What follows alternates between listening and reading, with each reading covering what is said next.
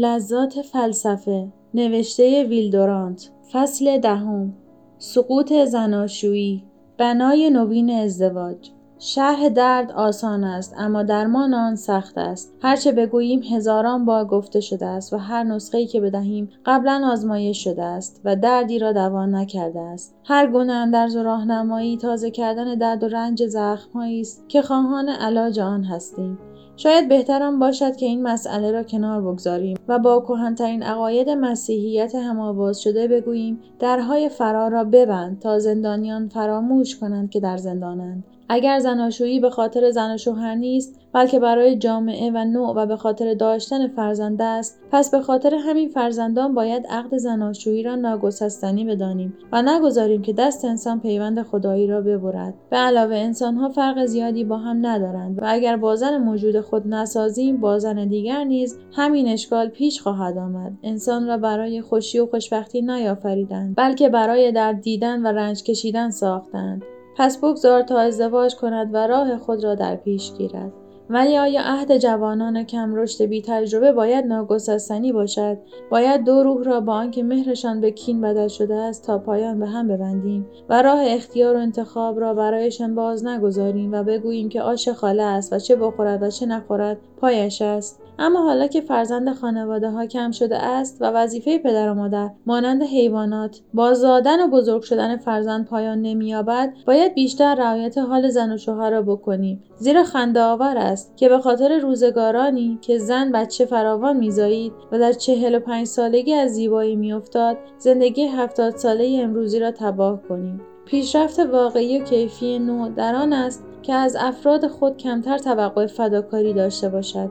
مقدم بودن نوع بر فرد از آن روی است که نوع دارای افراد است وگرنه به جز اسمی مجرد و مطلق چیزی نیست. عقیده قرون وسطایی ازدواج مربوط به همان دور است که کلی طبیعی را دارای وجود خارجی می‌دانستند. در این روزگار خودبینی و خودپرستی نظر دیگری پیدا شده است که به همان اندازه افراطی است ولی دلپذیرتر است و چه نام خوشایندی دارد. عشق آزاد. اگر عهد و پیمان برای شکستن است چرا اصلا بسته شود؟ اگر عقد ازدواج برای طلاق است پس چرا هزارها دادگاه خود را با میلیون ها عقد و طلاق مشغول دارند؟ اگر پیدایش عشق میان دو تن بهترین انگیزه ازدواج است از میان رفتن عشق هم باید دلیل کافی برای جدایی و طلاق باشد و اگر عشق آزاد نباشد حقیقت پیدا نمی کند. پس بگذار تا این صاحبان محاضر را که با آب و تاب مدعی پیوند نفوس هستند مرخص کنیم. بگذار تا عروسی اشاق به همان قول و قراری باشد که خودشان میبندند و اگر عشق از میان رفت آنها نیز بیمانع از هم جدا شوند و دنبال جفت دیگری باشند و عشق و جوانی را از سر گیرند.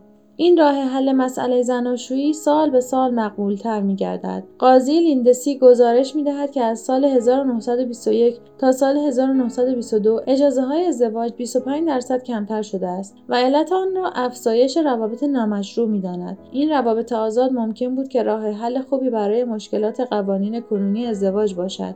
اما وابستگی اقتصادی زن به مرد و نیز وابستگی روحی که زن پیش از ازدواج به مرد پیدا می‌کنند و خواهش های نفسانی او را به مرد پیوند می‌دهد مانع این راه حل است. عادات زنانگی و امکان باردار شدن قدرت کسب زن را کمتر می کند مگر اینکه خانه و تکیهگاهی داشته باشد که به هنگام خطر بر آن تکیه کند. تا این امر به حصول نپیوندد. فقط مرد از مزایای عشق آباد بهرهمند خواهد شد. اکنون اگرچه این نظر هم در معرض تغییر است و روز به روز به ضعف میگراید مقام زن در نظر مرد به علت اطاعت او از مرد کمتر شده است. جنس نر جنگی است. یا خود را چنین نشان می‌دهد و از دیدن مقاومت کمی در برابر خود لذت می‌برد تا شعن و مقام پیروزی خود را بالا ببرد و اگر کاملا پیروز شد میدان جنگ دیگری میجوید. اکنون اگرچه این هم بیان که کسی متوجه بشود در تغییر است مرد می‌خواهد فقط زنی را به طور دائمی برگزیند که پیش از او به کسی دیگر متعلق نبوده باشد و با زنی که تجربه دارد می‌خواهد فقط موقتی زندگی کند و کمتر او را به عنوان زن دائمی قانونی می‌خواهد. گویا حکم خام خشن واینینگر را میپذیرد که می‌گفت هر زنی از روی مزاج یا مادر است یا شهوتران.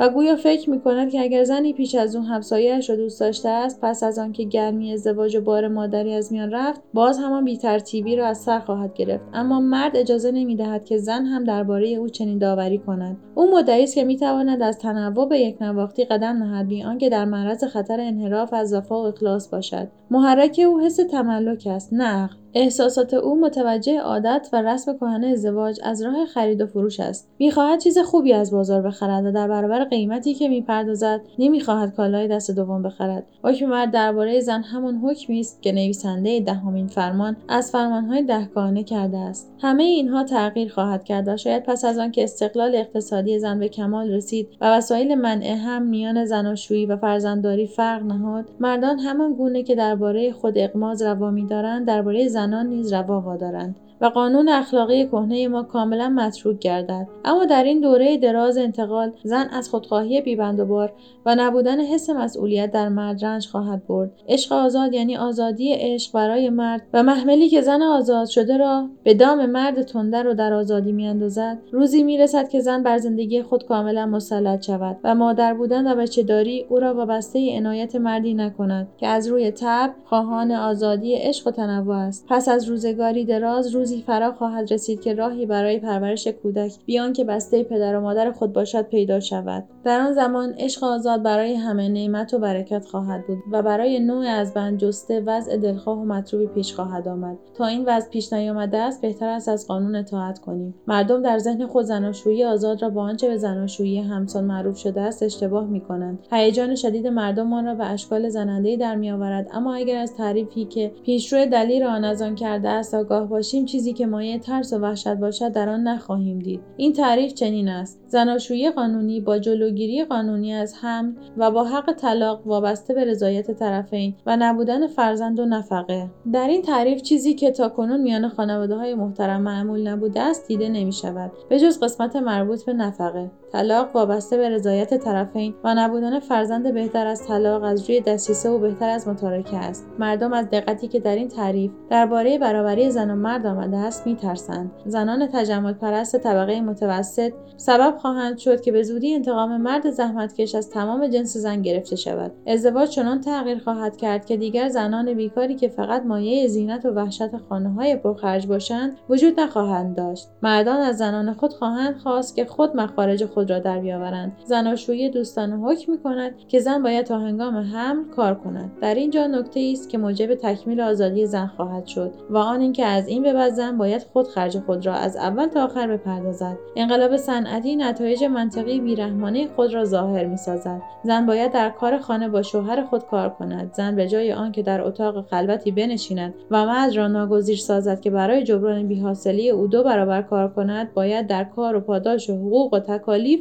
با او برابر باشد. معنی آزادی زن این است. مردی که جرأت کرده است در برابر شرارت خشک مقدسان قد کند و برای درمان ازدواج نوین دوای خاص پیشنهاد نماید شایسته شن و اعتبار فراوان است. اما در این نقشه یک امر سخت بیرحمانه هست که حس جوانمردی و عطوفت به زنان هنوز آن را تا هنگامی که برابری اقتصادی و معنوی زن و مرد تکمیل نشده است ناسواب می‌بیند. زیرا چنان که گفته این مرد در باطن خود سخت خواهان چند زنی است. اگر به مرد نوعی از ازدواج پیشنهاد شود که هر وقت زنش تازگی و لذت مقاومت را در نظر او از دست داد و خود او به دلفریب های دیگر و قلعه های تسخیر نشده دیگر میل پیدا کرد زنش را ترک کند و دیر یا زود به قول معروف غزل خداحافظی را بخواند به زیان زن خواهد بود. این جواب که طلاق وابسته به رضایت زن و مرد است دردی را دوا نمی کند زیرا زن امروزی همیشه به تقاضای طلاق پاسخ موافق می دهد اما بعد چه می شود زن خود را دوباره مستقل و آزاد در مییابد و در خار و خاشاک صنعت فرو می‌رود در حالی که از قیمتش بیشتر از مرد کاسته شده است. اینها مشکلات کوچکی هستند و گویا این طرحی است که باید به صورت تجربی اصلاح شود. قسمت مفید و باثمر آن همان تشویقی است که از ازدواج زود و به هنگام می کند زیرا هسته و مغز مسائل اخلاقی در همین جاست. اگر راهی پیدا شود که ازدواج در سالهای طبیعی انجام گیرد فحشا و امراض و تنهایی بیثمر و عزلت ناپسندیده و انحرافات آزمایشی که زندگی معاصر را لکهدار کرده است تا نصف تقلیل خواهد یافت. ببین چقدر کمند. مردان و زنانی که ازدواجشان از روی عشق باشد و با کسی زناشویی کنند. که بیشتر از همه دوستش دارند. عشق درخشان جوانان زودتر از توانایی اقتصادیشان فرا می‌رسد. ما از این پیش آمده بزرگ رم می‌کنیم و می‌گذاریم تا عشق افسرده شود و بمیرد. عشق هرچه زودتر فرا رسد به همان اندازه تازهتر و عمیقتر است. هیچ مردی پس از سی سالگی عشق گرم فداکارانه جوانی را پیدا نمی کنند آن فداکاری که در روح از نخستین عشق برمیخیزد عمیقتر از آن است که با یک سال یا با اونس زیادی آزمایش و امتحان از میان برود. رقت و مهربانی تر و تازه پسر و اطمینان تابناک دختر باید هر دو را در سالهای درازی که یاد آن زندگیشان را معطر خواهد ساخت خوشبخت کند. آن ازدواجی را که ثمره عشق نخستین است تصور کن و آن تازه عروس و داماد و کمال مطلوب را بنگر که نمی‌خواهند در قفس زندگی کنند بلکه دنبال خانه کوچک مستقلی هستند که طبیعت هنوز بر آن حاکم باشد و آن را با صد گونه بحث و جدال لطیف درباره اینکه چه بخرند و کجا بگذارند پر می‌کنند. گلهایی در آن میکارند که با خودشان بزرگ می‌شود. خانه را از رنگ و موسیقی و کتاب و دوستان پر می‌کنند و آن را از زرق و برق و جنجال خیابانها محبوب تر و دوست داشتنی تر می‌سازند و بالاخره زندگی را با آوردن یک فرزند به کمال میرسانند تا خانه را پر از شادی و غوغا کند. بارها به قیود سنگین ازدواج طعنه زده ایم ولی با این همه در باطن به آن روزهای پر از عواطف و احساساتی که عشق هنوز گرم و نوجوان بود با حسرت و اندوه نگاه کرده ایم به زناشویی زود و به هنگام اعتراضات زیادی شده است. نخست آن که اندرز و نصیحت برای وصول به کمال بیهوده است. با تشویق اخلاقی و با شعری که وصف وضع واقعی باشد نمی‌توان بر احتیاط اقتصادی جوانان غالب آمد. جواب آن است که این پدران و مادرانند که فرزندان را با نصیحت و با اجبار اقتصادی وادار می‌سازند تا دیرتر ازدواج کنند و در این صورت نباید از بیبندوباری و گستاخی جوانان شکایت کرد. باید این پدران و مادران را که در اشتباه هستند قانع کرد که آنان فرزندان خود را به اجبار به تأخیر در ازدواج به کارهای ناروا و انحرافات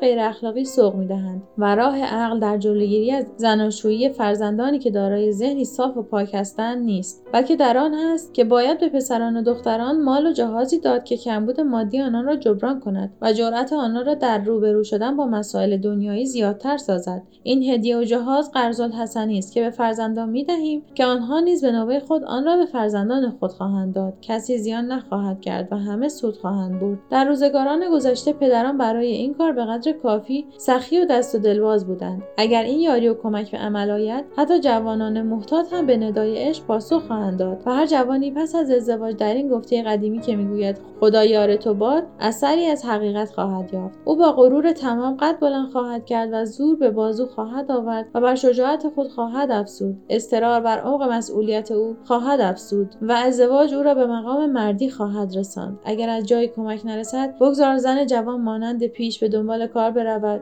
تا آنگاه که زمان هم فرا رسد. به جای آنکه دستهای نرمش زینت شکننده ای باشد بهتر از کار کند. تأخیر در هم بهتر از تحمل ناراحتی و رنجی است که از تأخیر غیر طبیعی ازدواج می آید. باید اجازه داد که بارداری از ازدواج جدا شود تا به این وسیله ازدواج از خطر نابودی برهد. اگر مرد در نتیجه کمک زن کمی سست و شل گردد بهترین چاره آن است که پدر شود.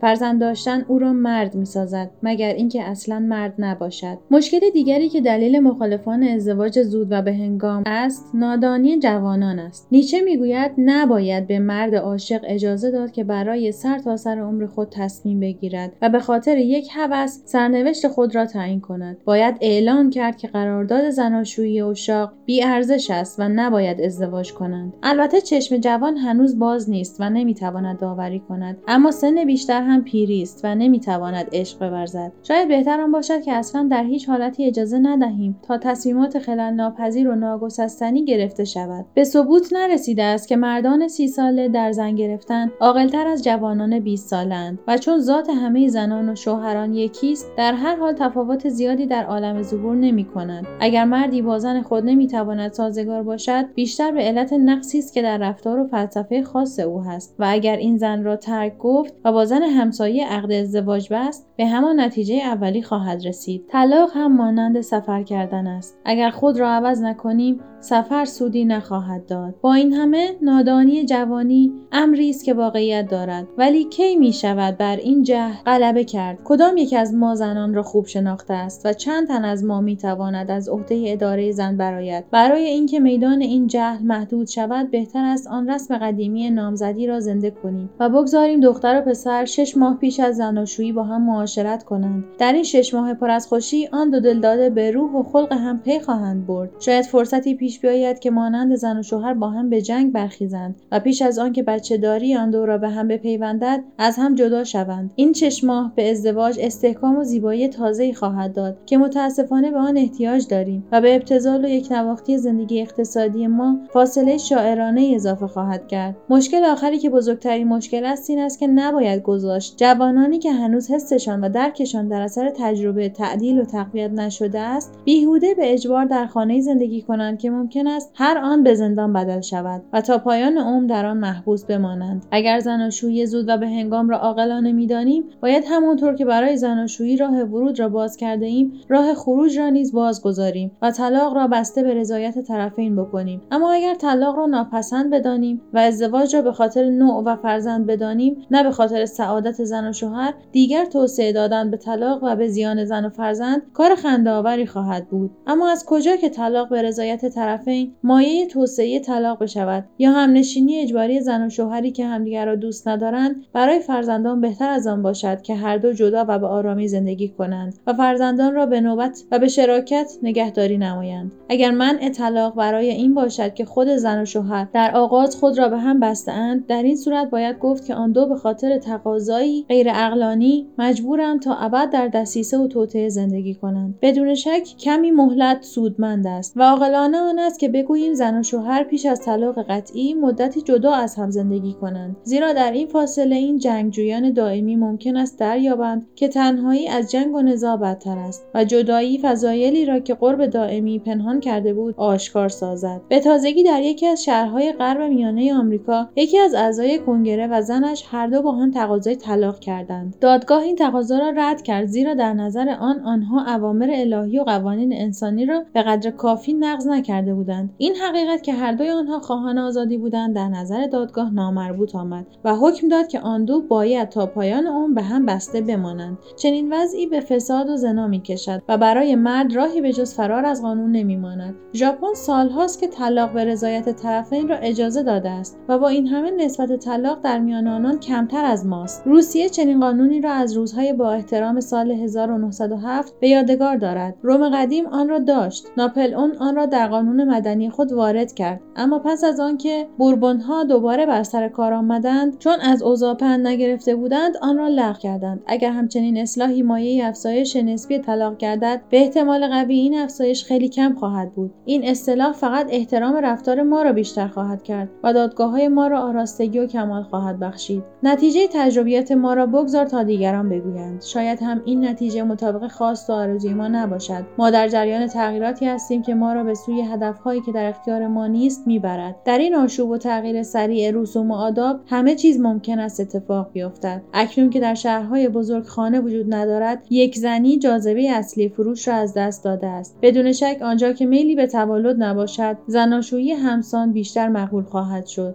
آمیزش آزاد خواه مجاز باشد یا ممنوع بیشتر خواهد گشت. و اگرچه این آزادی بیشتر به سود مرد خواهد بود زنان نیز آن را از تنهایی روزهایی که کسی به سراغشان نمی‌رفت بهتر خواهند دانست. معیار مضاعف در ازدواج از بین خواهد رفت و زنان که در هر چیز از مردان تقلید می کنند از کارهای پیش از ازدواج مرد نیز تقلید خواهند کرد. طلاق بیشتر خواهد شد و شهرها از زناشویی هایی از هم پاشیده و متروک پر خواهد گشت. رسم ازدواج کاملا شکل تازه تر و سستری به خود خواهد گرفت. آنگاه که صنعتی شدن زن به کمال رسید و جلوگیری از حمل به تمام طبقات سرایت کرد مادر شدن از حوادث مهم زندگی زن محسوب خواهد شد و مؤسسات دولتی به جای خانه و آغوش مادر پرستاری و پرورش کودکان را بر عهده خواهند گرفت.